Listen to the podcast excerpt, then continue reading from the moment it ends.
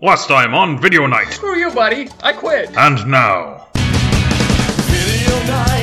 Hey there, Michael. Hey, what's up? So, we did, I believe, an episode about one of the greatest coming of age stories ever done, right? That's Stand By Me. Yeah, well, we've touched on a few, but yeah, that's probably the most important one. Yeah, that's like one of the ones that's most resonant and true to most people who see it. Are you big on coming of age stories in general? I don't know. I think a lot of the problems with coming of age stories is that it drowns in nostalgia sometimes, especially now. How do you mean? You know, everybody's crazy about Stranger Things, and it seems like every other day there pops up some new movie that's a throwback to that era, and it seems so fake now. I don't know if that's the way it was for uh, grown-ups Well, I don't. in the 60s. I don't think Stranger Things is is a coming of age. No, I don't know. I mean, it has hints of coming of age. Yeah, I was thinking of that and It and uh, Summer of '84 and, and stuff like that, where they try to slip in. Oh yeah, Summer of baby- baby- '84. babysitter. Even I think those most are a horror, but you honestly don't see. There's a gap where it seems like there wasn't a lot of nostalgia coming of age stories, and then all of a sudden it's just now a new, like mid '90s and uh, what's it, eighth grade? I think is another one. Yeah, I haven't seen either of those. I kind of Yeah. don't want to. Wh- at all. wh- What's the one that we like so much with Steve Carell? Uh, the way. Uh, Way- oh, the way way back. That Yeah, has that was- that was no good. nostalgia. That was really good. No. The, the next one up is Edge of Seventeen. That's pretty good. that's good. Yeah. But they're few and far between, and a lot of the nostalgia. Well, not even nostalgia. A lot of the coming of age stories don't seem to be even for us because they're taken from YA novels. Yeah, it does seem like it's it's either fantasy Harry Potter copies or you know like what was it the Truth Among the Stars or something like that. You know those kind of like tragic love stories. You know low rent Nicholas Sparks, aged down Nicholas Sparks kind of stories. Right. And here, what we have something that's tried and true, something that's stuck with us, and it's written by A woman. yeah S. E. Hinton. I think a lot of people were surprised that she was a female writer. I mean, I was honestly, to be honest, growing up seeing at least two of these on TV and stuff. I had I had no knowledge that she was a lady. Yeah. But I think that goes with the publisher saying like, especially with the stories that we're going to be talking about. And, and Um, the era, because I was just thinking about this. There's a lot of people back then that had pen names. I was thinking about all those junky pulp action novels that I read about ten years ago. Like that's none of, none of those guys. That's a real name. It's, it's really rare. Well, you had some novelists like Robert Bloch do some real pulp schlock Yeah. under somebody else's name, under a pen name. You had Gore Vidal doing a pulp. Oh. I didn't know that. Yeah, I have it. It's it's actually under that hard case crime. The Oh, okay, King yeah, yeah, yeah. I love that line. And and speaking of Stephen King, he went under Richard Bachman, and that was just to challenge himself, like the strength of my stories versus my name. Yeah. because he carved out a niche. And the other thing is, I noticed that there's also like there's that weird phenomenon of licensing out a name, but it's a different writer. Like the Alfred Hitchcock presents the Three Investigators. Well, at first they started crediting Alfred Hitchcock with writing all those, and I think he only wrote the outline for Ah. the the themes of the books, like just a ten page outline, created the characters, and you know they would give it off to them. he Spielberged it basically. Spielberg's Amazing Stories. Yeah, it's kind of like story that. They did that with Hardy Boys and Nancy Drew. A lot of these youth uh, stories back then were more action oriented. So it's kind of the anomaly of the S.E. Hinton novels. You know, I don't think there was a whole lot of youth oriented novels back then that really broke through. And Well, there are only four that are adapted, yeah. which is perfect for us because we only do four. Usually, yeah. Every once in a while, we'll throw in a five and six if it's a series. But yeah, it's usually just uh, the four. And uh, are these? How many books has S.E. Hinton done? Well, she's written adult fiction, so there's two adult fiction. She's got an autobiography, she's got two children's books, and she's got five okay. YA novels. These are actually considered YA novels, but they're among the first to be adapted, I uh, assume, actually, because it's the first one was written in 1967. Okay. Mm, the, the part of them feel retro. I think they all feel retro kind of in spirit, but some are set in the past, some are set at the time of filming. And it's kind of interesting. Like sometimes you forget, like, oh, right, this takes place now, because of the way the towns that she writes about. Usually, it's Oklahoma. These very blue. Yeah, they're all Oklahoma. Poor blue collar at best towns that are just struggling, and you know usually towns like that are always behind the times. So yes, it's in it's set in 1983, but Oklahoma in the world that they're living in looks like it's still from 20 years prior. Somewhat, yeah. So the first movie was a Disney adaptation. In the 70s, let's talk about this for a second. In the 70s, Disney sucked. Yeah, Disney lost. This is a weird era for Disney because you say 70s, but I say they were still lost until uh, 89. No, I'm saying it kind of started in the 70s. Disney died, and then in the 70s, they had this decade of what do we do? So they Yeah. hammered out a couple of animated features that were not very good. and then a lot of TV things. Yeah, they're they're, they're also TV testing the ground or- with like PG oriented stuff. You know, uh, right. Oh, I mean, they had some. Black Hole was their foray into the Star Wars type. thing, Right. We had Condor Uh, Man and which uh, was their comic thing, but that was into the 80s. by Yeah. Condorman looked 70s, Okay. was 80s, which is weird. And I had the comic book for that, and that Really? didn't look very Wow. good either. I was thinking, yeah, because it they're, was they're, it was a really difficult period for them, and a lot of, not a lot of their stuff is good. I know some people champion it, but I think it's through the eyes of nostalgia. Black Hole is not a good movie. Condorman is not a good movie. No. What's the one? Last Flight of Yeah, Navigator? stuff like that. So expensive. Flight of the Navigator didn't do well. Tron broke. That's uh, 80s. bro- broke Tron, even. Tron is also Yeah. 80s, but I think tr- right before Yeah. they did 1979, they did this little movie called Tex. Based on S.E. Hinton's best selling novel, Touchstone Films presents Tex with Matt Dillon in the lead role. I don't want to see you sending in another report on Smokey the Cowboy. You know you're strong, Tex, but you never could fight worth a damn. I'm, I'm part horseback work. Yeah? I know which part, too. Pop would send us bills if he thought we'd pay him. I think he's hoping we'll forget we got a father out there. Yeah. Somewhere between all the good times, the trouble, and all the pain, Tex McCormick is trying to become a man. And it's not easy. Uh, that's Which 79? was- Really? I thought that was 81. Yeah. I'm looking this up. No. I'm going to fight you on this one. Well, okay, you're right. No, no. The 1979 was when the novel was written. It's Okay. of the four movies, it's the first to be made. And you're right, it was 1981. Okay. But Disney struggled up until that point, and even it, that movie isn't very like. How is this a Disney thing? How is it not a Disney thing? But what is it? It, you know what's funny You is know? it kind of feels like one of their TV movies just on a better budget. I mean, it's really Yeah. close to that Wonderful World of Disney kind of storyline that they're telling. Uh, I, it, it, I think it's because it's a little more mature. I bet you if it hadn't been more mature content, that it would have gone straight to the uh, Wonderful World of Disney because. In comparison to what they were normally doing, it was groundbreaking. But when you compare it to other movies at that time, mm, it was pretty bland. It's it's a little bland, Yeah. but I'm telling you, I still got. I'm talking about visually. Yeah. Like how it's directed. It's it's not got a lot of crane shots. It's No, no. A lot of But the story is complex, and, and especially towards the end when it gets too difficult, there's no way they were going to put it as that on television. Yeah, so it's a coming of age adventure about two brothers. And it's not quite an adventure. This is what Wikipedia says. An adventure. Yeah, yeah, I Uh, don't think so. Tex, Tex and Mason McCormick struggling to make it on their own when their mother dies and their father leaves them in their Oklahoma home. And their dad, he was a rodeo clown, maybe? I that I can't. Yeah, I don't know if they actually say what he was, but yeah, he works the rodeo. Right. He but now he's he like tours with rodeos, but then like he just stayed away after. right. He went Well, I think he's retired now. He couldn't do it anymore physically. He couldn't handle it, so he doesn't know what to do with himself. He doesn't want to go back home, so he just goes drinking around the country, and they're struggling to survive.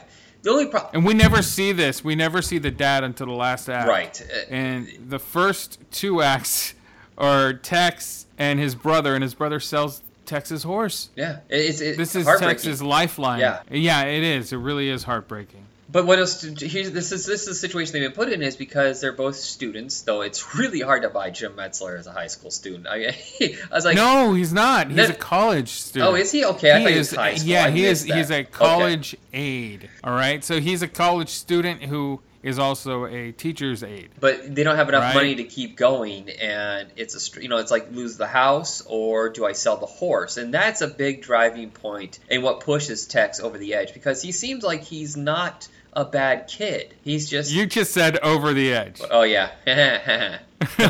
All right, so this movie stars Matt Dillon, who had previously starred in a movie called Over the Edge. Let's talk about it, man. Let's do it for Johnny.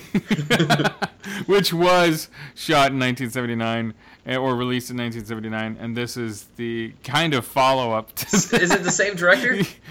I'm I'm not sure. Tim Hunter. Let's take a look. Now we know Tim Uh, Hunter from River's Edge, and strangely enough, I just Yes, discovered he did yes, that. this is he did. Uh, Literally Between Two over Worlds, the edge, the- Tex and River's Edge. Yes. why? Why is he doing a Nicolas Cage movie? Did you watch it? Is it any good?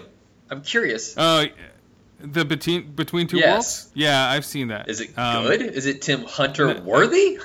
What is Tim Hunter's job in that. I don't know. It feels like it's gun for hire, but you know, he's the guy who. no, no, he didn't direct that movie. No, I, I will start. Okay, well, that's what showed me on Vudu. I'm looking this a, up. a lady directed it. Um, he might have produced it or something, but that that movie's weird. It is weird, but it's like a lifetime movie. Oh, I got this wrong. supernatural he didn't and do that. strange. He did Looking Glass. I am sorry. Ah. That's another Yeah, Nicolas Cage you- movie that came out, you know, because they're bi-weekly now.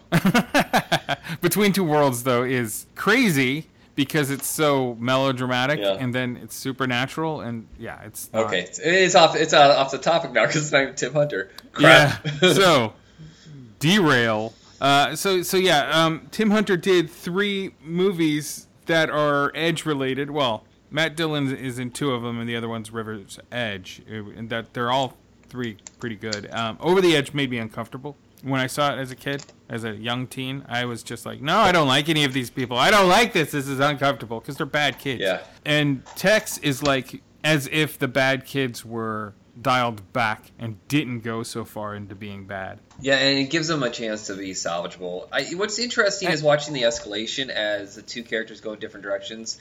You know, Mason, the older brother, he's just trying to grow up. He's struggling, even though he's lost a lot of his youth. He's just like, well, I want to go do Right. this, but I have to be responsible. You know, it's, it's struggling, a frustration for him. But then Matt Dillon is like, just completely and absolutely lost. He has no focus, no goals, it seems. And then, you know, he just wants that. He's kind of dumb. Except for that horse, and he's just so driven by that. And then it takes this flip where he gets stuck in this like wrong deal with a friend of his family, and that's where the story yeah, really the, gets the interesting. drug thing. Yeah. Now the drug deal, the the friend who uh, just had a baby, and he and his wife are uh, living fine because he's a low key drug deal Yeah. dealer. Uh, this is like this is a Disney movie. What? This would never be done now. No, no, you can't. way. not even not even in the PG thirteen Disney because No, you, you yeah. can't acknowledge drug use or any kind of seedy underbelly kind of anything. Right. So that that's where this movie is actually quite interesting. That it is. Um, it's also been re-released under Touchstone, which was the company trying to distance themselves. Right. D- Disney's weird in this era too because, like I said, they didn't know what they were doing, but they started like Silver Screen Partners, and then they did Buena Vista Entertainment. I think was the original distributor of Tex. I can't. yeah, that's just a that's just a tag. Though. Yeah. Yes, you're right. It's a tag. It's Then they had Silver Screen Partners three and and uh, Buena Vista. Right. It's not. It's still not. Touchstone, nobody gives credit for. I think Touchstone basically saved Disney because while their their label was floundering, all of a sudden, I think it was '84 with Uh-huh. Splash. I think was their first movie. They had nonstop hits. I mean, exaggerating a little bit because they had a few flops, but they had so many hits that it basically propped them up. And then all of a sudden, in '91, it's like, look, we have so much success with Touchstone, we're going to start Hollywood Pictures, and then we're going to buy Miramax And and, then- Dimension, and then it's just now it's Yeah. it's only tentpole movies. Where is that? And then they Ugh. bought Fox. Disney's weird, man. I don't know what the hell they're doing. No, no. But Tex Tex is a really interesting little film, and it does feel like a television film. It does. It's also the But- most reserved and quiet, I think, of the four films. Yeah, yeah, yeah. But next, after Tex, you have The Outsiders. Ponyboy. Dallas. Johnny. Cherry. Soda Pop. Daryl. Two Bit. Steve. Bob. S.E. Hinton's classic novel comes to the screen, capturing all the intensity, all the excitement, all the emotions of youth. The Outsiders. Directed by Francis Coppola. which is the one that's been TV staple for years Right. until I guess 2000. I, don't uh, the first time I saw, it, I think, was on HBO during a vacation, and I only caught the last half, so I didn't get the context. And then, like a few years later, we rented it, and I, there's so many different versions of this too, because I've seen the TV version, I've seen the edited for TV version, I've seen the theatrical version, and then I've seen the uh, director's what's it called, the complete novel edition, is the one that you have. yeah, that's that's the one that I. And I told you you had to get that one. I had seen bits and pieces, or mostly, on television, so like TNT or USA or something would show it. It was always late summer or something. I always remember. Yeah, it it does. I think it was released at. Christmas, but it feels like a summer movie. Yeah. So I see this, and I, I don't really connect to it, and this is not a bad thing. It's just, uh, I guess, you know how Joe Bob Briggs' Monster Vision was on, and I had seen a couple of times, but I didn't really connect to it. As all these fans do now. But I really understand now that I've watched the complete novel why this movie is such a classic. Yeah. I never had a problem with it, and I never had a problem with Joe Bob. Yeah. Did you For clarity, Did you but- feel the? I I say the first 15 minutes are really crucial to developing Rob Lowe, uh, Patrick Swayze, and C. Thomas's how you know their their family relationship, which they cut Well, what's out. the difference? What's the They- difference? They spend a lot more time building the relationship between them before they break up. The the version that we saw for years basically starts at the drive-in. You do not get to spend a lot of time with them as a family before the tragedy Really? happens. No, it, it's I didn't even realize it. So those are the those are parts that I actually kind of missed. Like you, you came in on it towards the end on HBO Yeah. or something. Like so, okay. So the, the that end is sense. altered a little bit as well. If I remember correctly, like I want to say it ends immediately after he says, God, I'm trying to remember now because I've seen the complete version. Stay gold. Yeah, and it seems like it ends after that, but I thought that it added scenes later where the family reunites. So it bookends it perfectly as having the three, the trilogy, you know, the brothers together, and at the end they're together again. And that completes a lot. I didn't realize for a long time that was so different until I read Rob Lowe's book where he discussed, you know, the whole making of it. And I was like, oh, dude, I didn't even know. He was so upset because it, it, it took away a lot from their character. And I feel like the brothers are so much more important in the complete novel edition. Right. They they really are like it's about the three brothers, but it's really about the one. Yeah.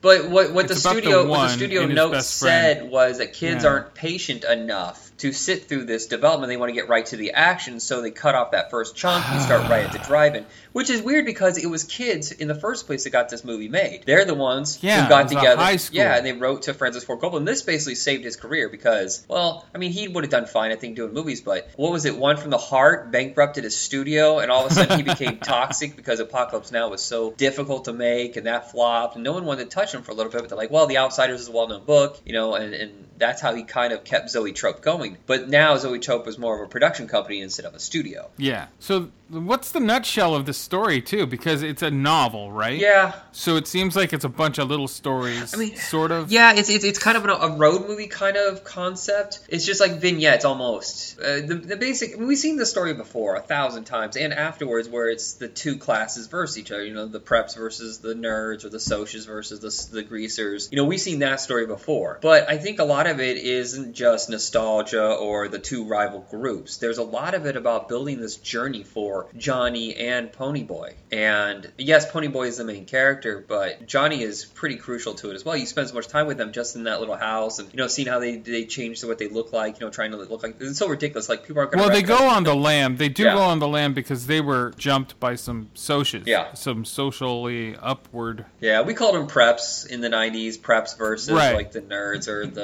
Uh, oh damn it! There was a word for it in our town. I can't remember what it was. Heshers. Nah, maybe it was borderline heshers, that's for sure. But we had a word for it, and I can't remember. I was here's the weird thing is I lived in a really nice house in a nice neighborhood. I had good parents, but there was something appealing to me for years about the kids on the wrong side of the tracks until shit went really, really wrong one day, and I decided "Mm, that is not part of my group anymore. oh, I see. Yeah. So Ponyboy and Johnny get jumped, and Johnny saves Ponyboy by killing accidentally. Honestly, it's self-defense, but he kills one of the Socs, and then they have to go on the lam because uh, who's the character? What's his name? well, there's Leif Garrett is the Tells one him- who dies. Is that what we're talking about? Leif Garrett dies. No, but the the character who tells him to go on the lam. Oh, oh, Matt Dillon. Sorry. Yeah, Matt Dillon is in almost all of these movies. Yeah. He's in three of them. So he's in the first one, Tex. He's in this one, Outsiders. And he's actually, he just got back from prison. Right, juvie, I think. Yeah. So this is actually really complicated story, and I love it for it. Yeah, And everything means everything. It's the most ambitious. Here's the weird thing: is there is a slight disconnect because of the way Francis Ford Coppola films it. It's almost dreamlike at times. Um, it really captures the spirit of the novel, but it also takes a little bit away, I think, from your ability to connect to it. The way Tex, you could really feel these were real, 100% characters that you probably know in real life. Whereas there's a little dramatization, soap opera. It, it is kind of a throwback to that. What's the guy, Douglas Sirk? It feels a little bit like Okay. Douglas Sirk. Uh, The Outsider. Yes. Okay. I, I'm not super well versed in Douglas Sirk stuff. LB likes some of his stuff, and I've seen over the shoulder, you know. But it feels Hollywood. But- that's what it. That's what it is. It feels studio Hollywood, old school kind of filmmaking, which is on purpose. Yes. Whereas Tex feels like at that moment, like this is what the world was like in 1982 for these Yeah. kids, and you're supposed it's supposed to be it feels more grounded. Now, the one that really shoots for the moon, Yeah. and I think hits it, is the next one, which is my personal favorite of all of these, and I love all of these. Rumble the Bronx. So it's li- oh. Rum- Rumble Fish. Rumble in the fish. You always try so hard to be like your brother, Rusty James. Hey, my brother's the coolest. Rusty James can't live up to his brother's reputation. We could have run this whole side of town if you just gave me a chance. His brother can't live it down. You know, if you're gonna lead people, you have to have somewhere to go.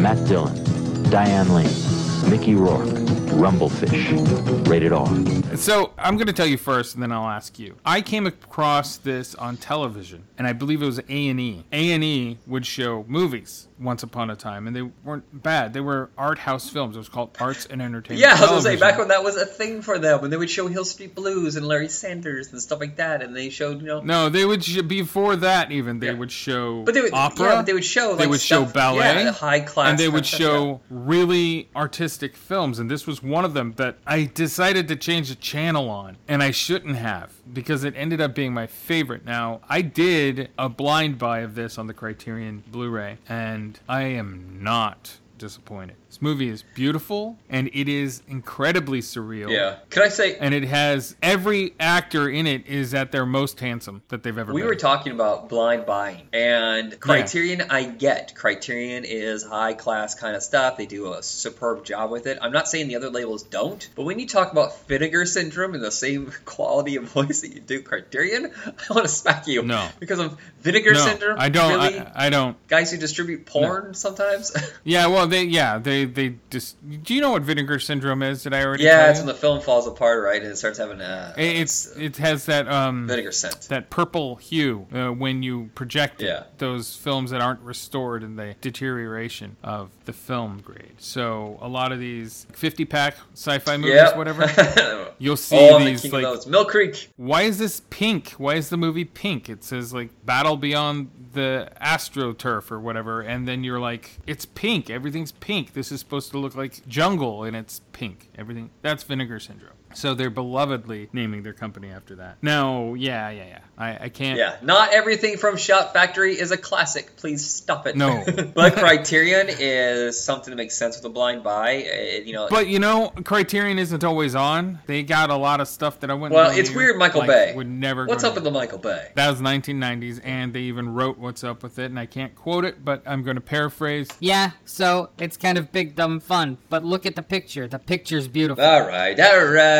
Michael Bay still is an artist. That's kind of the paragraph that they wrote in my my words of it. How did we get to this point? Oh, Rumblefish. My first experience Yeah. with Rumblefish is English class. I want to say Really? it was 10th grade. My teacher taped it off television, but there was a weather situation, whatever, and it cut off in the middle of the movie. So she. Oh. So here's the thing: is she went and rented it. She had never seen it beyond television. She didn't. Oh, She didn't know. We made it 10 minutes into the movie. Texas PG, Outsiders is PG, Rumblefish is black and white with a smidge of color, and it's rated R. And I would say hard R because the cussing oh is god, they're constant. pouring buckets of f bombs. Just boo, boo, boo, boo, boo. and that's not why I like it. But I mean, I, I get it. yeah, it's I mean, still it's the hardest one for me to get into. I get it, but it almost It, it it's the most surreal and it's the most challenging. the fight them. sequences are astonishing for 1984, and it almost seems. when he th- rides the bike into the Oh dude. my god, that was I was like that actually happened back then. They could do those kind of stunts, but also it feels a little. it No, feels a no, little bit, it's. What? Can I tell you about this stunt real quick? Did it go wrong? No, the stunt is a rig, obviously. So the motorcycle boy is Mickey Rourke, who is also at his most handsome, and he looks like he's from the band The Rentals or Weezer. Matt Sharp. He looks a lot like Matt Sharp, and Matt Sharp was the coolest Weezer guy. Anyway, and he rides the bike. He lets go of the bike, so he's just standing there, and the bike just tears off. Yeah. But that is on a rig. That's on. Okay, so a, once it hits uh, a certain distance, it pulls it and it flips it. Okay. It hits a thing, yes, pulls it, flips. It has a stopper at the end.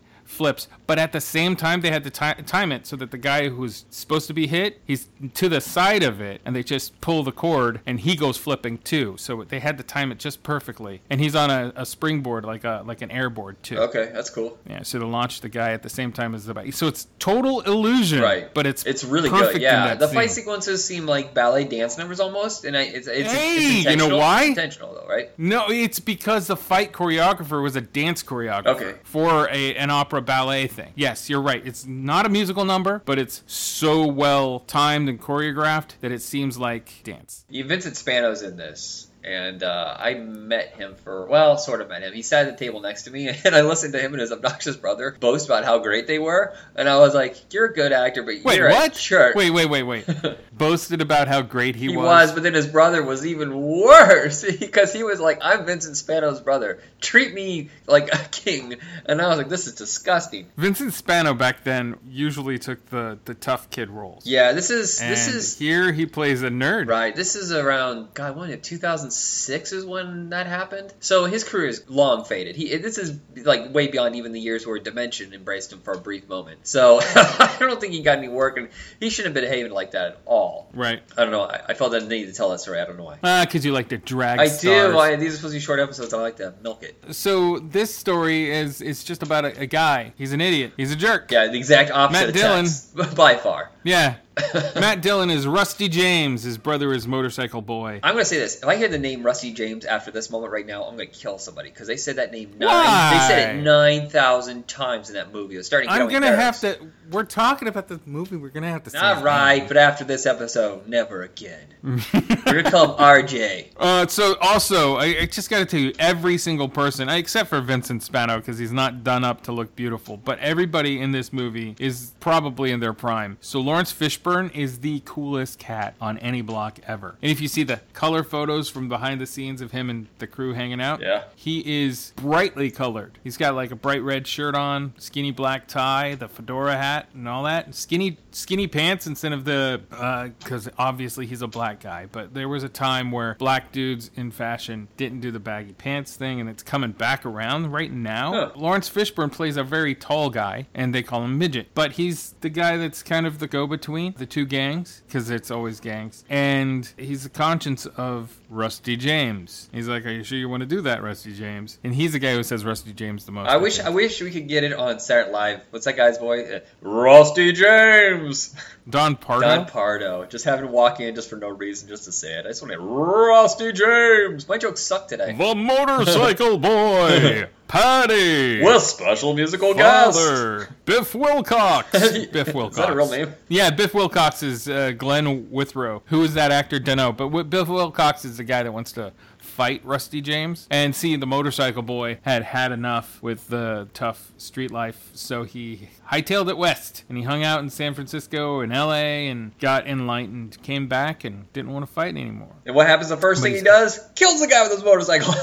No, I don't think he killed him. oh, okay. Really? Ugh. yeah, no, That would kill me. No, it's just inc- yeah, it would kill it just about anybody. But I don't think he, that was Biff Wilcox. I don't think he killed him. That's just a flesh But, uh, wound. We're okay. Dust it off. Officer Patterson has a thing for him in, in the sense of uh, a, a, lust to take him in constantly Yeah. and jail him, and then hassles Rusty James. So it's still one of these wrong side of the tracks things. Also, still has a father who's a derelict, played by Dennis Hopper. This is part of the Hopper re- Renaissance, right? It, it seems like the very beginning of him coming back after pretty much a long hiatus. Well, as as you said, now this movie was made and released at the same time or same year, 1983, as The Outsiders. It was in development while they were shooting The is that crazy that he was putting it all together while filming? I would want to focus on one movie at a time, for Pete's sake. Well, he was he was shooting The Outsiders, and that was totally studio backed and everything, and they had the, the right location and everything and so on. And then he talked to Hinton, and she was like, "Well, I have this other story," and he's like, "Yeah, I'm feeling this. Let's let's look at your stories." And he looked at that one, and he's like, "I like this one a lot. Let's." Do it, and they did a lot of weird stuff with it. He has an out of body experience. yeah, that was really cool. And they fact. shoot that all in camera, which is they took a body model of him. They, they modeled his body basically, just a cast, a mold. And then they made a cradle out of that cast and hooked him into it. So he's basically wearing a, a slightly larger version of himself. And that's made out of steel or iron. Yeah. And they have that on an arm, and the camera is pointing down at him, and then they lift it up off the ground, and you have all the action going below, and he's in camera. It's all live. It's still kind of dangerous. Yeah. Because who knows if the dolly or the crane is going to do what it's supposed to do? Could fall and bonk him on the I'll head. this: you know? it seems more like a filmmaking experiment for Coppola. Like he does little things, like uh, the whole thing with the clouds and showing the reflections of it in glass and stuff like that. I think he was using reverse. Uh, what do you call it? Where you project it onto a screen and Back uh, projection. yeah, rear screen projection. Uh, he had that going on, and then bouncing off that window in order to get that to work. But it's just really interesting ideas. Like he was just like, well, uh, was this originally supposed to be in color, and he changed his mind and turned it to black and white later, or I mean, how did they even? I don't. I actually didn't get to that. I'm trying to figure out how they did like the fish, and and Oh, the, the fish, that was a kind of a composite. They did shoot the fish in color, but they shot it in such a way that it, it had a glass. I was wondering if they rotoscoped it. I behind couldn't. I couldn't figure that out. No, they didn't Okay. rotoscope. No, it's total that low budget ingenuity. Yeah, but no, Ingenuity. This still bombed. Even even is it costs a lot less than Outsiders. I don't know how it couldn't bomb. Yeah, I mean, true. this movie is too smart. It's too interesting, and I mean smartly made. The stories are what they are. They're always wrong side of the tracks, kids. But it's incredibly acted. Is this the last movie where he really took a risk cinematically? Because I feel like after this, no, yes, Cotton Club, no, Lost all- Dracula, Dracula. Oh, okay. I forgot he even did that. I was trying to think. I was like, he did Godfather three, then Jack, and I was trying to think what he did during that period. And I was like, eh. No, it's Dracula, and then later Twixt. Twixt is a risky. Oh film, my and it- god! I forgot he's just been making movies. And Youth Without Youth, I think, is another one, right? And uh, Youth Without Youth Yeah, and I was- Tetro, and I haven't seen Youth Without Youth or Tetro, Yeah. but I have seen Twixt, and I didn't like it. Okay, but, but still, is he's an he- art he's doing stuff that's more like Rumblefish now. Yeah, at least Twixt was. Uh, that was some sort of fably weird thing. Yeah. I couldn't even follow it. But Rumblefish is still an S.E. Hinton story, so it works in, in the vibe of her previous two. It's just Rated R. You know. Yeah. Well, so is the the fourth one, right? The final He, film. well, he said, yeah, he said though about Rumblefish that he wanted to make an art film for teenagers. And I guess that's what I guess that's why they rejected it because we're talking we're talking during the time period when Revenge of the Nerds was a huge movie in Porky's. so I'm not sure. Yeah, well, I mean, that's obviously that's why it crashed. Yeah. But I wish I had not changed the channel. you know what I mean? Yeah, and th- this last time is the only time I've ever seen the whole thing. I've, I've seen bits and pieces before, but I've never watched the whole thing until this, you know, just a couple months ago. It's incredibly rewarding. Actually, you know what? I I've think only ever seen I've only are. ever seen The Outsiders. Now I think about it, I'd never seen Tex before, and I only seen part of that was then This Is Now, and I didn't get like I got like the last half of it. I didn't get what was going on, so I just turned it off. You just said what? That was then. This is what? yeah, the next movie. Yeah, this is the next movie. That was then. This is now. They lived in a world where friends counted How you doing? Yeah. and rules didn't. Did you steal this thing, dude? No, actually, it's a loaner. One saw the future coming. You ever get the feeling that the whole thing's just changing? The other didn't know what hit him. Seem to be able to get away with anything anymore. Emilio Estevez, Craig Sheffer. That was then. This is now. Rated R. This is probably your favorite of the bunch. This is probably my weakest of the bunch. Well, no, it's not my favorite. My favorite is Rumblefish. Oh, okay. Okay. Rumblefish is my absolute favorite. But You literally just said that. I don't pay attention. I don't listen to anybody anymore. But- Voices in my head have taken over. but Emilio Estevez is the other actor who's been in most of these. So he Emilio's been in three of these. Matt Dillon's been in three of these. Emilio was in. Are they the only two? Yes. They're the only. No, no. Diane Lane reoccurs. I forgot. Diane, she's an yes, outsider. She's an outsider. Yeah, right. But the the the most. So three of these each. Yeah. So let's go. Matt Dillon, Tex. Matt Dillon, Rumblefish. Matt Dillon, Outsiders. Right. Emi- Emilio Estevez, Tex. He's the best bud who's uh, born with a silver spoon. We forgot to even mention that. And that was that his first movie? I yeah, I was thinking about that, but you know, I, I got like I have a very short attention span, so I thought about it, then it did- immediately disappeared. Well, he's he's one of the big motivators in the Tex movie. Um, anyway, watch Tex. It's actually really good.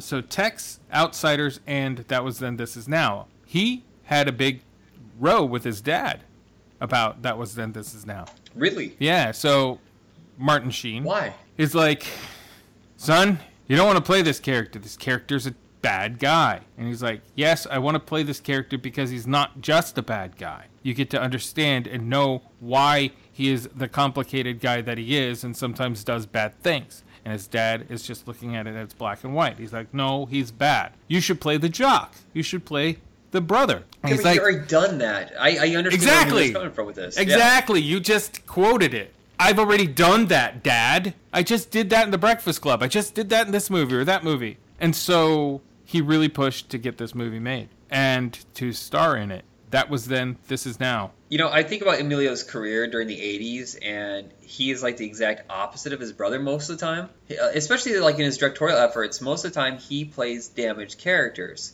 like The War at Home and stuff like that, and um, Wisdom. Right, well, he directed Maximum Wins- Overdrive. Wisdom. And, and in Repo Man, yeah. I just think about some of the movies he did during this period. He seemed like he was kind of like the anti Andrew McCarthy. Yeah, yeah. he wasn't Matt Dillon level, but he played a lot of characters with edge, and I really enjoy. He's my favorite, of course, of the duo because he hasn't embarrassed himself on a national stage. right. So, did you know this was a sequel to The Outsiders? you know, only after reading it up, one of the one of the characters I think is older, and he is in this movie, right? It's like twenty years later, and he's like him all grown up. Which character is it though? Yeah, I don't know. Oh, damn it! All right, really I, don't. think you're setting me up for something. No, no, I wasn't setting you up at all. It's, it's just this. I, I think it's set in the same town. I think it's just years later. I don't really know how it's a sequel. No, I'm almost certain that there is a character, and that was in This Is Now, is one of the boys from Outsiders all grown up. I love how the movie opens, because you and I are both huge Danny Elfman, Oingo Boingo fans. Yeah, yeah. And I don't know, I, it's not a bad movie. Uh, The reviews were god awful. That's why I, I put off seeing this forever. But I do feel like there's something missing in this movie I'm looking for, and I don't know what it is though. Hmm. It's the one that doesn't have. There's a certain level of. I think your gut, when you watch the other movies, you have this great esteem for the characters. You really have come to love those characters, including Tex, actually. So you've come Yeah. to love Tex and his brother, and you've come to love the outsiders, all the gang. And you've come to kind of really appreciate, at least.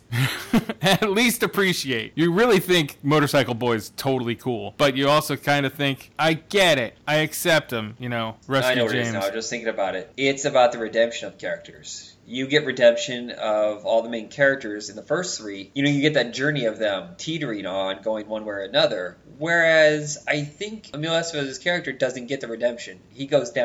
Yeah. Whereas the doll character, Craig Sheffer's character, I just that, I think that's the problem. I think Craig Sheffer is the problem with this movie for me. I just didn't find him interesting. Um, I've not really seen many movies or any movies where he's that interesting, and I'm sorry Yeah. because he's a working actor and He's made a couple good movies, but he's not the inter- like the Grave is fantastic, but he's the least interesting part about it. Uh, Nightbreed, I guess. I, Like, I uh, guess makeup effects. I, I. I, I love seeing him in that Voyage of the Rock Aliens where he embarrasses himself and he cringes every day. oh no, multicolored hair. so it was Ponyboy Curtis. In the book, Ponyboy is a main character in That Was Then This Is Now All Grown Up, and they dropped it from the movie. So That's Wikipedia. ridiculous. Why count it as a sequel if that's the only link and you cut him? Yeah, uh, it's like the way what is it? Lady in Cement is connected to Die Hard because they're both based on the same character Roderick Thorpe wrote in the novels, which is weird because I guess technically Frank Sinatra got first dibs at playing Oh, John right. McClane. Yeah, yeah, it's true. so yeah, technically they're in the same world, but only in the novel world. Well, that was then. This is now is the rivalry between. They're not brothers, are they? It's old older No, brother they're figure. like brothers, Best yeah. buds to the point of yeah. Okay, so and one's a straight shooter and the other one doesn't want to shoot straight at all because it's easy. It's easier that way. Yeah, he's more entertained by bad situations. It's like he has a taste for dangerous uh, things that he gets himself into. He wants to fight. He wants problems. Do you remember the movie Night Watch with Ewan McGregor and J- Josh Brolin. Josh Brolin, yeah. Yeah. So he's like Did Josh just, did you Brolin's just refer to one of our most well-known characters as Brand? Yeah. our well-known actors. Yeah, he's Brand. All right. In the Uh, Goonies, you know, Josh Brolin, Brand. No, he hasn't done. He hasn't done like a hundred other. No, since no, he's not Thanos. He's Brand. he's Thanos in cutoff shorts. They're still wearing the glove. yeah. So eh, that, God, I would watch Avengers that many more. other. It, it, it'd be called Inf- Avengers Infinity Shorts. No, I I just was reminded of the two characters, Emilio having been grown up now. 10 years past his age, and that was then, this is now. He would be like Brolin's character in the other movie. Just up the danger, man. Yeah, some people have a fascination for it. It's weird. Like some people just they're not comfortable with safe and and, and they want like disaster constantly, and that's part of his character problem. And, and Craig Sheffer's character isn't interested in it anymore. It's time for time for him to grow up. You know, they can't keep pulling these kind of things. He's like, look, I have to go in a different direction. And you," that's that the causes a lot theme friction. of Tex. Yeah. So what I've noticed though about all of these stories is that S.E. Hinton really loves these boys. And it's not a sex love, it's not a, boner love, it's not a girl who has the hots for these characters. She wrote The Outsiders while observing kids in her school who were on the wrong side of the tracks and she's like, "Well, what is it like?" And why do we vilify them? And then she, as a teenager, she wrote the story. Got it published in 67, and it became such a classic because it is a don't judge these people. They're just trying Yeah, to live, they're just struggling to live. They're just different than you. And that's the one thing that bothers me so much about the outsiders. You're just like, dude, they're just poor. That's it. That's it. They're poor. They they also look way cooler than you, just wearing the rags that they're wearing. Yeah. Why are you trying to beat them up? Stop it. So she really has an affection for these types of characters, and it shows in her writing. And that is actually the most moving thing I was impressed by in all of these stories. Mhm. Because though I'm not from the wrong side of the tracks, you know, deep down inside, I feel like that a lot. Yeah, I've always I'm middle class, or I think it doesn't exist anymore. But growing up, we were always middle low class. We were lower So- middle class. Yes, we were always still Yeah, struggling, I just but we I didn't was just look. friends with everybody. I didn't judge anybody based on how much they had. It's just so weird that people do. we just didn't look like we were poor, you know. No. And I was put through a private school, and then I was bullied my whole time. So I relate a lot to these stories, being surrounded by people who do have money or who are pretending to have money. Because Yeah. who knows? Maybe they were in the similar situation as me, and their parents were scraping by just to put them in the private school, and those kids were acting out and finding who they thought was the weaker link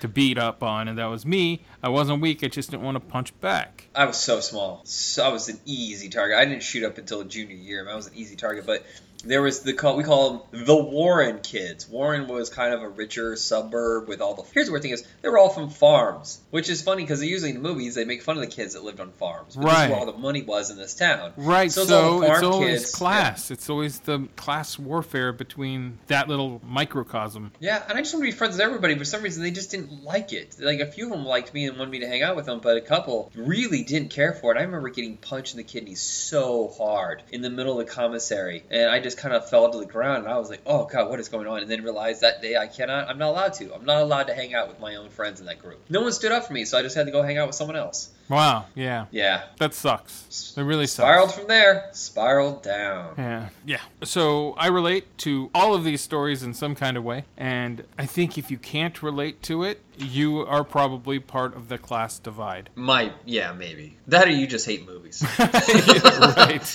Ugh, stories about people. I had a boss once who's like, I don't like movies that make you feel things. What? Really? Okay. What good What- movies what? are. I mean, you can watch other movies that don't make you feel anything at all, but sure. Yes, Michael Bay movies. uh, that's like fireworks. That's all it is. It's just look at this Yeah. sparkly thing. Explode. That's no, that still makes you feel something. I don't know what this guy does. So I, he probably just he, he probably does bad things in his basement. Let's just. Ah, ah, I don't want to hear about it. yeah, I don't either. All right, so I, I think that's it. It is. I have a life. I don't have to talk to you anymore. okay, so I was thinking about this. We were talking about doing the aliens because it's the 40th anniversary, but I realized, guess what? Everybody is discussing aliens No right way, now. dude. So forget don't it. even. Don't bother. Do the do Yeah. Alien versus Predator, or or do the Alien knockoff movies. I don't know. Well, we've been talking about that for a while. But there is something that we've been having on the back burner. I have a list here, a list over the last two years of ideas that we have never got around to. We're not going to talk about any more new things until we do this list. Oh, I know. I, I bought some sword and sorcery fantasy movies. Yes. So I know that that's got to be happening sometime. we're no, we're just going to do that next. Let's just do it, and we'll do the maybe dragons after that. We have that on the list. This is what we have on the list. I just want to let you know. We have uh, pulp heroes, which is like Tarzan, Solomon Kane's, uh, Remo Williams, John Carter. We have fantasy. We have uh, VHS oriented movies, dragon movies. Okay, we did the spoof, uh, Survive the Wild, silly girl flicks, All Night Long, Jon Cryer movies. We did the Crow, Avengers before they were Avengers. The Tarantino Um, action- knockoffs. Uh, Tarantino knockoffs, action stars go horror. The Brat Pack gets tough. Movies based on sketches. Oh my god! Uh, There's so many yes. of these things that I have no knowledge that you've even. oh, we have, but you. I mean, no. Some of them, forget some of them Well, I'm aware of, but some of them I'm think- actually not aware of. Like you're like, yeah, the Brat Pack, the Brat Pack gets tough is the only one I think that we didn't discuss. But you, and we, that's not only like half the ideas. If I go through our messenger and look up ideas, Oh, sure. Oh dear God, it's it, uh, can I just I'll get a scroll out like here the video night we we decree. yeah, it's a Yeah. funny image. Watching everybody yawn and walk away. No one cares about your stupid podcast. Go away. Right. All right, that's it. Okay. Good night, everybody. Man, go go listen to another episode of our show, man. Do it for Johnny. Video night.